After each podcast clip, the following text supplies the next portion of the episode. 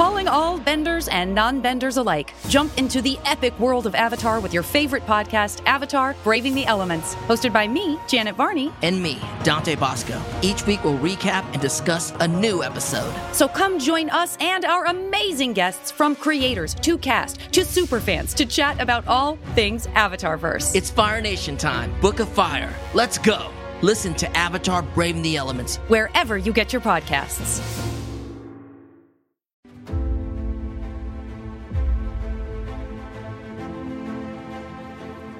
Welcome to Marvel Vision, a podcast about Marvel and the MCU. And this episode, we are burdened with glorious purpose to talk to you all about the ah. kickoff episode of Loki on Disney Plus. I'm Alex.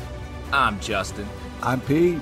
And this is it. This is the one so many folks have been waiting for. We got WandaVision, which I think was a nice surprise. We had Falcon Winter Soldier, which obviously broke big. But Loki, really, to me, does feel like the big one coming down the pike here. There's a lot of anticipation for the show. And the first episode just dropped on Disney Plus, so that's what we're going to, going to be talking about today. Obviously, if you haven't watched it, turn away now. Don't listen to this podcast. We're going to spoil the, the heck out of Loki. Episode. The hell. Loki, Loki, Loki here if you want spoilers. Yes, the Muspelheim, if you will, out of the first episode of Loki. Oh. So turn away. But let's talk broad, show, broad strokes first. I think we were all excited in different levels about this show. Now that you've seen the first hour of it, just generally speaking, what was your reaction, Justin?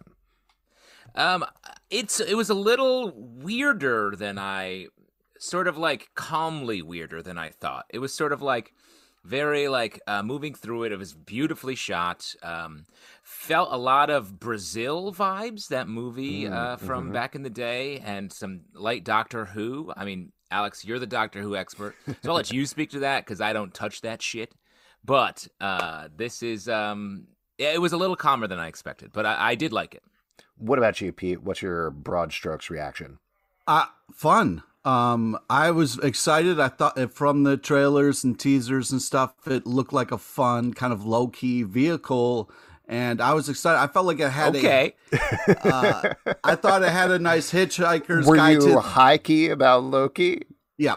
Um, I thought it had like a Hitchhiker's Guide to the Galaxy type of feel. Um, I yeah, I thought it was uh, and Owen Wilson. Uh, just come on, I mean this it's just Owen Wilson being magical, even wow. though there's no magic there. Oh, so oh, wow. Was, he's breaking all the rules. Wow. Well, and I let me say on on the on the the Owen Wilson uh, tip, like he really like what a perfect casting choice as a counterpoint to the yeah. Sort of cocky, like comically um, highbrow Loki of Tom Hiddleston in this period of Loki.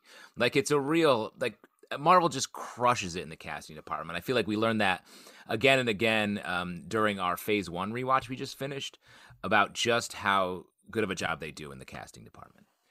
I agree with you guys. A lot of this episode was, I think, adjusting my expectations of what I thought the show was going to be and what it actually was. Going in, maybe based on the trailers, maybe based on what we've known in the past about Loki. And as you mentioned, Justin, if anybody hasn't listened, we did a rewatch of Phase One on the past couple of episodes of the podcast, which I thought honestly was a really good lead up for this. I was really happy that we watched Avengers last week before we saw yeah. this because they huge. Clearly... Like honestly, if you haven't rewatched Avengers and you're watching Loki now, rewatch it. It's totally worth it. It gives you the full uh, sort yeah. of.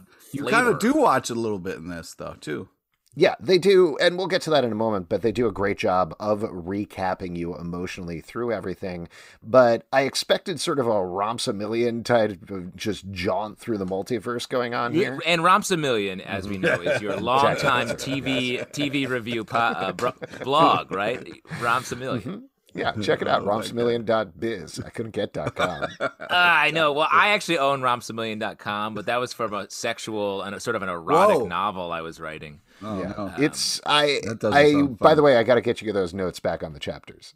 Uh, yes, I know, and I know the chapters are. It's like a very long, it's a thousand-page erotic novel, mostly sex, not a lot of lead up. uh, so it's just graphic, graphic sex. Please stop. Yeah, please stop. I'll I'll move on in a second, but just one note is at a certain point in and out, you can find other words uh, to say that, like because it's just kind of over and over and over again at a certain point, which I've i appreciate never, in a very James Joyce level But Wow. I've never described sex in any other way but in and out. if you have another way of describing it, tell me because I need it, both in my novel and in my personal life. I expected Loki to be a goofball romp, partially, I think, because Michael Waldron, who's the showrunner, worked on Rick and Morty. So that was somewhat of my expectation there. That's not what this delivered. And the more that I thought about it, the more that I really appreciated what was going on in this episode because it's much more emotionally grounded. Like you're saying, it's a little slower than I expected, but doesn't feel slow at the same time, if that makes sense. Like it doesn't Right. feel like Stuff's it drags. happening. Well, the uh, the last thing that I was going to say that's apropos of the discussion we were having the past couple of weeks about the character of Loki is it really gets into something that we've never seen in the MCU before, which is this very emotionally grounded take on the Loki character versus what happens in Avengers where he just keeps getting set up to be knocked down the entire time. Yeah. Pete, what about you? Well, uh, let's talk, I guess, a little more specifically about that. How did you feel about Tom Hiddleston as Loki in this episode? Oh, it's it's fantastic. He's doing such a great job, and it was it was fun to kind of see, you know, him like watch his life and then kind of react to it. So that was like was nice, kind of like as Justin says, inside the head a little bit. So I, I very much enjoyed that in the performance. And a lot of it was his performance was so it was just constantly being undercut. He's being undercut because he doesn't have his powers. He is wrong sort of throughout the whole episode. He gets called a loser which is something we talked about in the uh, avengers uh, podcast we just did. Like he is he loses so hard in avengers and here it's like he gets called out for being a loser and then has to come to grips with his life as a failed god essentially um, which uh, they do a lot of work with loki to put him in a place to be sort of a protagonist and hero, which they did over several movies uh, in the rest of the timeline of the MCU. And here they do it over the course of several minutes, which I thought was impressive. that to that point, just the work, the acting work that Tom Hiddleston does in this episode to take you back and give you the Loki, even though it's technically directly after Avengers Endgame, it is really right after Avengers where he spent a day destroying New York. Uh, he killed Coulson, I think, earlier that day mm-hmm. or the previous day.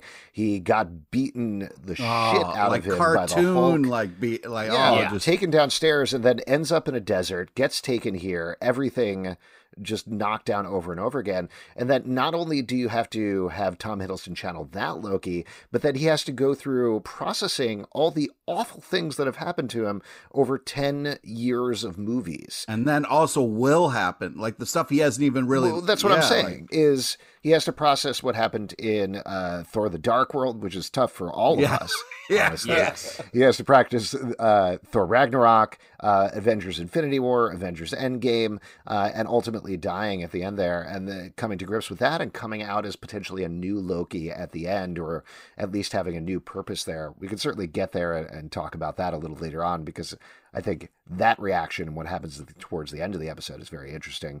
But just great stuff from Hiddleston. Uh, it is funny hearing you t- describe what he does in this episode, where he basically he does a little bit of a rewatch of all the MCU movies. Yeah. um, and it's very funny that like at this point, do all the characters in any series or new movie are they gonna have to be like, right? So I was um. eh, Let me get this straight. I was on uh, in space for a while, like just really recapping themselves. This very specifically made me think about what's going to happen in Guardians of the Galaxy Volume 3 because that's the place where we have a different Gamora from a different timeline. Yeah. So I feel like in Guardians of the Galaxy fashion, they'll probably explain it as, ah, she's a different Gamora. She doesn't know us. You know what? Don't worry about it and move on from there.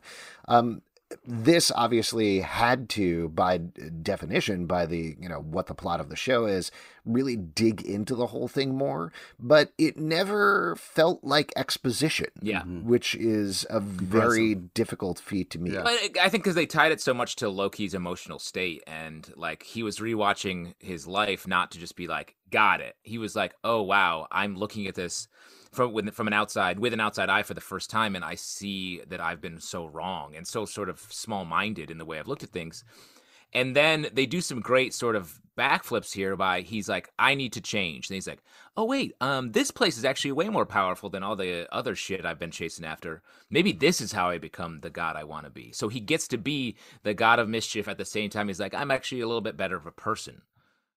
Yeah, it's impressive. Also, what's key about Loki that has been something that's been running through the whole thing is you want to punch him. You want to, you know what I mean? He's a very punchable face. So like that slow motion, uh, just lip flapping, that was just, uh, I could have watched that for a while. That was really fun. And a nice callback uh, to kind of like the Avengers, where he kind of was a cartoon doll there, and it was very, uh, it was also very fun and enjoyable. But I did like, on the same note, that was definitely, I think, the comedic high point of the episode for me. Just uh, them letting that play out for a very long time. And like you said, Justin, he gets bashed down a ton of times. But the fact that by the end of the episode, he does get to take a little bit of that back and get one over on Hunter B 15. Uh, it is, yeah, Hunter B15, who's played by Wunmi Mosaku. Uh, and they have that great fight scene that was good and i think that was important because it's showing us it's not just loki the loser who loses all the time but somebody who does actually have power and can get one over on people. Just sometimes like owen wilson's character like uh, mobius is uh, dialing into he lets himself lose so why does he let himself lose? And that's something that I think we'll continue to explore over the course of the series. It sort of explains why Thor believes in him, which is something I think they haven't really done a great job of explaining in the MCU. something they do in the comics a little bit more.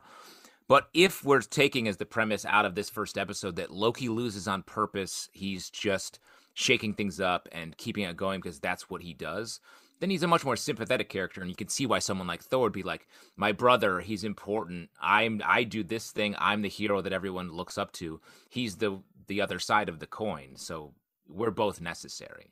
Yeah but i also really like that like brother kind of back and forth because like there are moments where you can really call each other out and the fact that like thor had that moment where he's like Loki, you know, I know your tricks. You're a one trick pony. You're just going to betray me. You're going to try to do thing. And then you, you know, and it was just like, that's what's cool about this is like, he really is being like, how can I kind of grow above this to, uh, uh you know, be who I want to be and who is he going to become? So it's, yeah, it's a fun adventure for this character that is, you know, can be kind of written off or kind of just used not so well.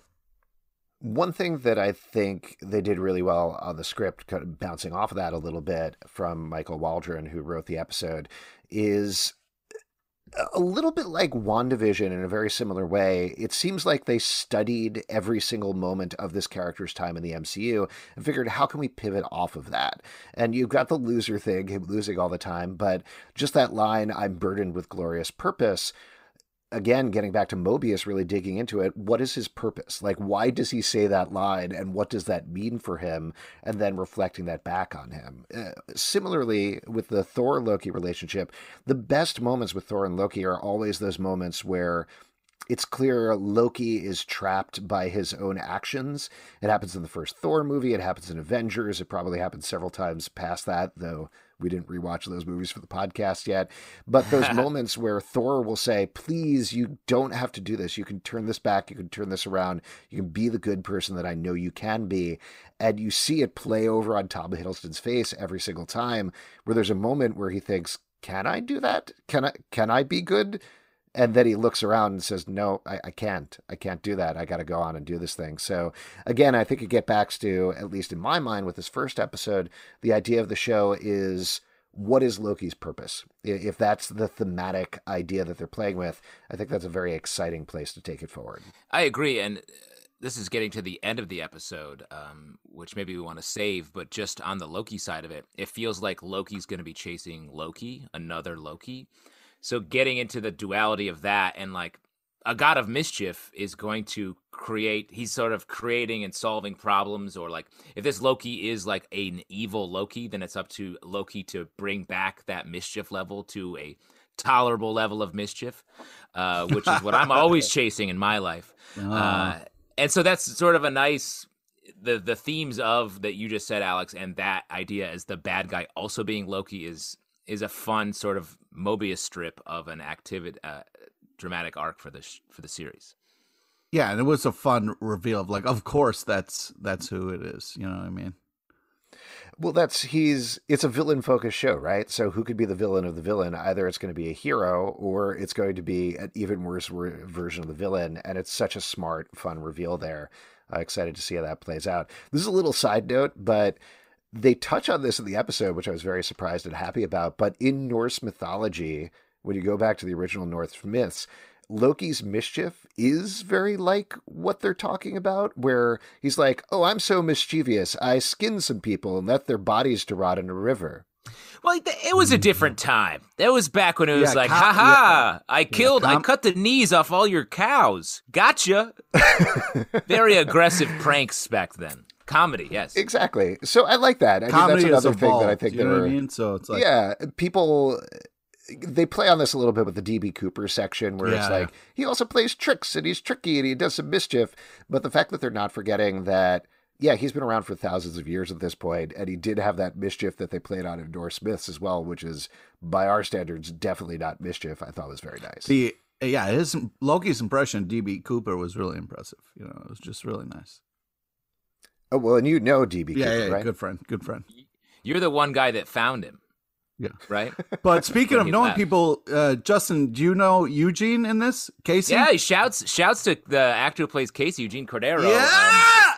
Um, I used to do shows with him back in the day. He's great. I love he's Eugene. hilarious. Great guy. I haven't seen him. He moved to LA uh, years ago. I saw him a couple times when I was out there, but he's had a killer career lately. He's been crushing it, and to see him as a sort of main character here on Loki is super fun. Couldn't have happened to a better dude. That guy is hysterical. He was on the Mandalorian as well, yeah, right? Mandalorian. He was on uh, Skull Island, I think, the movie. Yeah, he was like playing uh, an army dude, like a Jack dude. And he does a voice on Star Trek Lower Decks as well. So uh, a bunch of UCB people write for Lower Decks. He did a character back in the day, which is a, a break dancer um, that uh, just had a horrible back injury. It was so fucking funny. So um, I don't know if he'll bring break it out here, but very good.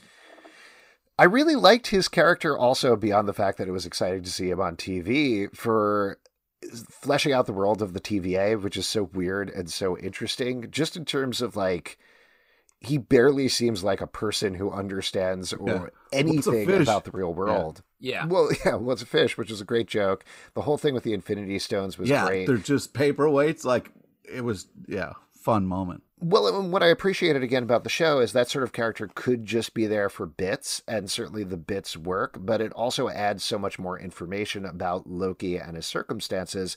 And the Infinity Stones thing in particular just drives home to him not just that there's power at the TVA that he potentially can take over, but also that the power he's been chasing his entire life means nothing. Yeah, in this world, they're just paperweights. And like to see Loki come to grips with that like just uh, fantastic and just this like that moment where we're seeing infinity stones just in a dude's drawer you know like in an office. Like this guy is way over his head doesn't know what's going on. And that moment was like hey you almost hit me was such a great like imagine someone you know like almost kill somebody in front of you in an office? Like that would be insane. Like it's a fun element to this. Well and uh, just speaking about the how that works in the larger tva like it carves out this whole new weird portion of the MCU that we haven't touched on yet, but we are going into. Unlike so many of the other TV shows where it feels like they're operating around the edges of the movies, this feels like it's setting up a lot of the stuff we're going to see going forward with the Doctor Strange movie. And I was really surprised by how much sort of table setting they do and what we assume will be these next movies coming up. 100%. I mean, other than the seriousness, the other thing that surprised me with it not being a Rom Simillion, and again, I got to get you those oh, notes. Please, really God, I, everyone's Don't dying to get back. this. Do not. Mm-hmm. It's a 2,000 page erotic novella. And I'll tell you what. Have you been writing during the podcast? I, a little bit. Because... Um, okay. Uh, just a lot of in and in outs. Out, in, in, in, and out. In, out. It's a lot of copy and pasting. Please. Um, and it's a different. the sex stop. is pretty wild. It's at like the foot of the bed, and then also in just in the regular part of the bed. So it's like mm-hmm. crazy stuff. And speaking of crazy stuff, I totally agree with you on how much this is setting up Phase Four. It almost feels like though there obviously was set up, you know, there are things they're leading into with WandaVision and Falcon the Winter Soldier and potentially with Black Widow. Uh, those feel to me like they're dealing with the fallout of Endgame this, even though it's literally directly coming out of Endgame to the point that we see a scene of Yeah. Endgame in this episode, it feels like it's the one that's really kicking off phase four. And specifically, that whole instructional video that Miss Minutes does Yes. about the t- timekeepers and the multiversal war and laying all that out. Uh, we also hear something that ties into uh, WandaVision. They mentioned Nexus, which, if you remember from WandaVision, one of the ads was for Nexus, which was relatively unexplained. So we're starting to get this build up there that, like you're saying, Michael Waldron is also the writer on Doctor Strange 2. Spider Man No Way Home is also going to do multiverse stuff. It seems like this is the one that lays out at least part of what the central conflict is going to be going forward, even if not specifically timekeepers going forward and the TVA going forward. But this multiversal war seems like a key piece of information for the MCU Phase Four. Yeah, and the sort of the fracturing of this sacred timeline. I think uh, I'm assuming they uh, set up that the TVA is here to shut down timelines that are deviating from the sacred timeline, and it feels like something's going to happen that'll cause a real bad situation where the multi a multiverse will occur, and it's going to be up to Doctor Strange to sort of set that up, explore it, and find out what that means going forward. Well, I'll throw out another thing at you, and it's certainly early going here, but it's it sort of feels like that there probably is supposed to be a multiverse, and the timekeepers are either actually the bad guys or some sort of Oz behind the curtain thing where there's clearly something else going on. I feel like uh, granted we have five more hours to go after this but it kind of feels like loki is going to gun for the timekeepers gun for the power here and find out things are not exactly what they seem Yeah, I agree. And it also like if timekeepers are being like sort of very picky and very orderly about everything, that really flies in the face of this redefined Loki that is about both the positive and negative sides of mischief or the heroic sides of mischief. So it's like, hey, hey, timekeepers, you know, unbutton your top button and get loose. Let's have a Well, multiverse. do Let's have lizards some do lizards have you know buttons? You know what I mean? Like Oh, that's a great. That's your children's book. We're all Mm-hmm. in publishing. That's a children's book you're working on, right, Pete? Exactly, Uh, yeah, do lizards have buttons? yeah, I and i i know i got to get you notes on that but just one top line one a lot of the words are in and out and in and out and i feel like there are other Well, things that you- buttons how would do. else would Other you ways of describe it? If you can invent a new way to say in and out, you let me know. all right i'll i'll look at thesaurus.com Okay. That's and you know it's funny now that you say that. Hearing you say that, it's really and every time I get dressed, it's like my shirt is is fucking itself. Yeah. Just in and out. And it's like know? how much you know you got to cut it off at some point, but how much do you leave open? You know, it's a, I usually cut it off at when I finish buttoning the buttons. You know. oh wow, okay. There was one other little connection that I thought was interesting, and it was a tossaway line, but it definitely seemed like chum to the fans like us. With oh, I think you I know what what this is, say? but you say it, say it. Uh, this place is a nightmare. It's exactly. Yeah. It feels like a Yeah. direct setup for Doctor Strange because the line he says after that, different department. Yeah. Yeah. So I don't know if he physically means a actual different department or a world of nightmare, but there's been a lot of rumors about the villain nightmare from Marvel Comics showing up in Doctor Strange 2, and that seemed like a implicit confirmation that that's exactly what's going to happen there. I felt like the wor- the line "different department" was a meta joke about, oh, that's the films do that. That's a Mm-hmm. different department. But it was also nice that he was like, "Oh, I'll help you burn down the nightmare department." Do you, are you having a problem with nightmares? Is that what's going on? Yeah, uh, you guys don't. What are your what's your most reoccurring nightmare, Pete? Uh, I don't really want to reveal that, but I guess if you want to know, it's a nightmare where I'm stuck on the school bus and there's a monster in the back. Oh, Oh wow, that Yeah. I thought you were gonna say something about like spoiling the end of uh, a movie, uh, an MCU movie. Well, that would have been a nice bit, but yeah, then I felt. But like you're- you I had got to real- sh- real, yeah, yeah, you real. had to- and the monster in the back of the bus is like you. Are you I the monster? yeah, it could be an evil version of me that just has a lantern. So we mentioned some of the characters on this episode. Obviously, we talked about Loki. We talked a little bit about Owen Wilson as Mobius M. Mobius, uh, and Wunmi Mosaku as Hunter B-15. But the one we didn't discuss yet is Gugu Mbatha Raw as Ravonna Renslayer, and she's the judge. Yeah, it had a great energy that scene. I don't know when I was watching, I was like, oh, she definitely seems like a main character, but how often are we going to be back in this room? Uh, Right. She felt very tied to the room. You know, because she was in front of the three lizards, that maybe if we see them, we'll see more of her.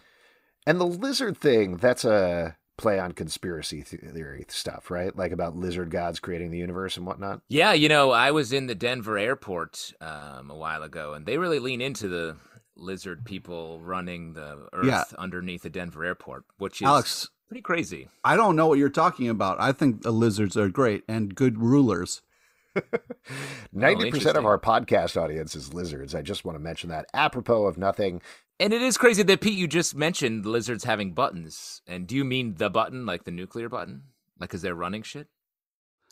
Uh, maybe. they always got one talon on the nuclear button, I always say. Cut off one tail and another tail will replace it. Let's call out specific scenes. Anything in particular you want to talk about from this episode that we haven't mentioned? Yes, so I'd like to talk about the beginning. A l- a really cool kind of mirroring where we had uh, Loki kind of fall in the desert like Iron Man, you know, but kind of laying there in the desert when he first puts on his armor. And I thought that was a cool kind of little nod there. I don't think it had anything to do with Iron Man, but uh, you could be right. Wait, you're saying they just happened to have two characters kind of do the same thing in the desert and it wasn't uh, a nod to the other? I don't think so. Yeah, no, and there was a nod to Luke Skywalker on Tatooine in the desert Mhm. and um, Dune. It was it was a it was a teaser for Dune on Yep. HBO Max. It's also mirrors sort of at the end of a meal when you have dessert. If you know, that's like sort Mhm. of a. It's like a. I always call that falling into dessert. Um, I wanted to shout out the the Miss Minutes animated sequence. Um, Alex, this felt like a bit Lostian. Uh, did you feel a little this? Even this whole episode, I think we can say uh, for plotting the uh, the ancestors of this this first episode. Yeah, I forgot to call out influences at the beginning. You're absolutely uh, right on Lost. I think you're spot on with Brazil. I hadn't thought about that one. The two that jumped out to me for the episode, and I do want to get back to Miss Minutes in a second, uh, but uh, Legion, one of our favorite shows on FX, Yeah. just from the production design perspective, kind of felt like that. And then also the commission sections of the Umbrella Academy, which is like very on the nose, but that is a bureaucratic place that deals with time travel mistakes. So it's hard not to think about that when you're watching the show. Yeah, agreed. But the Miss Minute section, a little, not exactly an Easter egg, but a fun casting thing. That's Tara Strong as the voice of Miss Minutes. People might know her as lots and lots of voices. She did Raven on Teen Titans Go and on Teen Titans. She was also Twilight Sparkle on My Little Pony, Pete. Oh, right. That's why it was so familiar. Mhm. But I thought that sequence was great, and the way they laid that out was super fun. Um, I want to see more of that. I want to see more weirdness like that throughout the show. Uh, I think that'll be super fun. agreed, and I feel like we will. I think they're setting up Miss Minutes to be a whole thing. also what what was nice about like kind of as far as the setup of the show and the pacing like i really liked how we got to have moments where he was just watching it but then other times where we got to live it. Like when he became uh db cooper wasn't us kind of watching it or anything like that. Like we got kind of sucked into the moment which was nice. So i appreciate the fact that like it wasn't just uh, uh talking about it it also showed it and we kind of lived it with the character then other times uh you know he was watching it happen. So as far as like cool pacing and fun kind of like uh, a, a rhythm to the show i really appreciated it Um, I also just to sort of talk about uh, something they didn't really define, but we get some clues toward these grenades that sort of reset the timelines. Um, very curious how they work. Here's my theory. They also at one point use the um, a timeline that's is near a branch that's nearing red line. It feels like um, this is total guess uh, that the grenades can reset the timeline as long as the timeline hasn't hit its red line. So the goal is they need to go and sort of like, um, you know, like putting your finger into a, a leaking dam. They need to do it before it gets to the point where it breaks through. And uh, evil Loki stealing these, steal, getting his hands on a grenade, I think is an interesting thing. Is he going to try to break open the sacred timeline, use somehow reverse engineering these grenades, or is he shutting off specific timelines that he doesn't like? Uh, I would think the evil Loki's trying to explode the multiverse, make it more. uh but that's a great question justin if you had a time grenade uh, when would you use that in your life Um. Wow. Okay. Um. I think I would reset the timeline where I wet my pants in the third grade. And Wow. Because I did that and then I didn't get caught. Third grade, late to be wetting your pants, but I was Sure, waiting in sure. line to get a library book I really wanted. Didn't want to lose my place, and I'll tell you what, just came over me. So I want to um, reset the timeline where I did get openly mocked for that because I got away with it in this timeline, which I'm calling the sacred timeline. Wow, thank you for sharing. A couple of little notes I wanted to throw out there on comic book stuff, and folks might know this who are listening to the podcast, but the Time Variance Authority was created by Walt Simonson and Sal Buscema in Thor 372 from 1986. The bit that they did was everybody in the TVA was Mark Gruenwald, the legendary editor, because he was the guy who kept the continuity in his head, so they thought it would be fun for him to be the guy that was enforcing the continuity. On the other hand, the Timekeepers actually came a lot later. They were created by Kurt Busiek and Roger Stern for 2000's Avengers Forever, and this is something that I think maybe will play out if you want to talk wild theories, but Immortus, who is a what do you call it antecedent of Kang the Conqueror, Yeah. uh, worked for the Timekeepers and then they eventually became these beings called the Time Twisters, who were putting all of reality at risk. So, as usual, I don't think the MCU is going to do all the comic book stuff, but I do think there's something to be said between the connection between the Timekeepers and Kang slash Immortus, since we know most likely, most probably, Jonathan Majors is going to be Kang in Ant Man 3. So, there's definitely some potential either for setup of Kang or connection to Ant Man 3 happening in the show at some point. and to look a little bit deeper uh, down the the pipe here, like Kang also gets us closer to Young Avengers, um, something that is being set up in the TV shows because I believe it's Young Kang is actually Iron Lad in the original Young Avengers series. So. If this is all doubling back in some sort of Mobius strip um, uh, to get us closer to Young Avengers, it's a wild journey we're on. Uh, that's cool. Also, I just liked how uh, the kind of time police were yelling at variants, you know, because a lot of uh, comic book fans like they don't like variant covers, or some of them are really into variant covers. So it's fun to be like, "Hey, get out of here, you variants!" So that was kind of a fun like. Do you think we're going to get holographic foil Loki at some point in the series? Oh man, you got to Definitely. got to collect them all. Triple gatefold Loki, truly evil. Before we wrap up here, let's move on to our vision board where we take a look ahead at the next episode and speculate about what we want to see most in episode two. Pete, why don't you kick it off? What is on your vision board for episode two of Loki? Well, you know, I want. Uh, it would be fun if we kind of got a, a curveball and we got to go back and see kind of like Owen Wilson's life and you know what brought him to this place and uh, The actor. What was it almost. like growing up with Luke? Yeah, yeah, yeah. Is it was it cool? Did you guys fight a lot? You know, is it a Thor and Loki situation? You know, Oh, um, so I, you know, I'm excited. I would. That's where I would love for it to go. Uh, but either way, I really, I'm just kind of enjoying what they're doing right now, enjoying the ride of it. So uh, I don't have a, a too like expectations wise. Like, don't. I'm just. Uh, I'm having fun with this. on my vision board, I sort of want a. I think we need a fun, freewheeling episode. We just had um, this episode, which set out a lot of the emotional stakes. I want to see uh, Loki really cut loose. I want um, a mission through time where he um, has to try and fails over and over again to complete this mission, and then he finally learns sort of how to be in this new TVA world he's in. I I want to see what the show is a little bit. I love this. I really enjoyed this episode. I thought Disney there- Plus six episode um, limited series or Yeah. potentially series. It's uh, from Marvel. It's uh, kind of connecting with it. Oh, Yeah, it okay. connects with Thank other you. All right, characters. no, I appreciate that. I It's sort of a romp. It's like Rompsamillion. you know, this was a Romsamillion. I think we could all agree on that. Um, I like this setup a lot, but it didn't necessarily. I don't know what the plot of the TV show is. The thing that I, the reason I think I'm not going to get that is Michael Waldron said he wants to completely upend expectations every episode because that feels very consistent with what Loki is about. So I think we're going to get something different next episode, different the third episode, fourth episode, fifth episode. Uh, still, my TV watching self wants to know, like, okay, what is this show about beyond now that we're caught up? what happens next. And I think there's a pretty good chance we'll find out what happens next in the second episode of the TV show.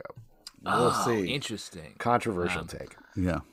Hot take. Well, it, it could be revealed in Pete's children's book or my um, Mm-hmm. erotic uh, novella series. This is the part one of sixty. And Alex, what book are you? Did you say you were working on? Is it? I've been editing it nonstop, and I have it cut down to two words. I don't want to say which ones, but okay. it's two of them. If you'd like to support our podcast, patreon.com slash comic book club. Also, we do a live show every Tuesday night at 7 p.m. to Crowdcast and YouTube. Come hang out. We'd love to chat with you about Loki. iTunes, Android, Spotify, Stitcher, or the app of your choice to subscribe, listen, and follow the show at Marvel Vision Pod on Twitter, Instagram, and Facebook. Comicbookclublive.com for this podcast and more. Until next time, stay marvelous. Wait, so you're saying In and Out Burger isn't about sex? Mm, I don't know. They do it animal style. Oh, come on, man. Don't ruin In and Out Burger for people.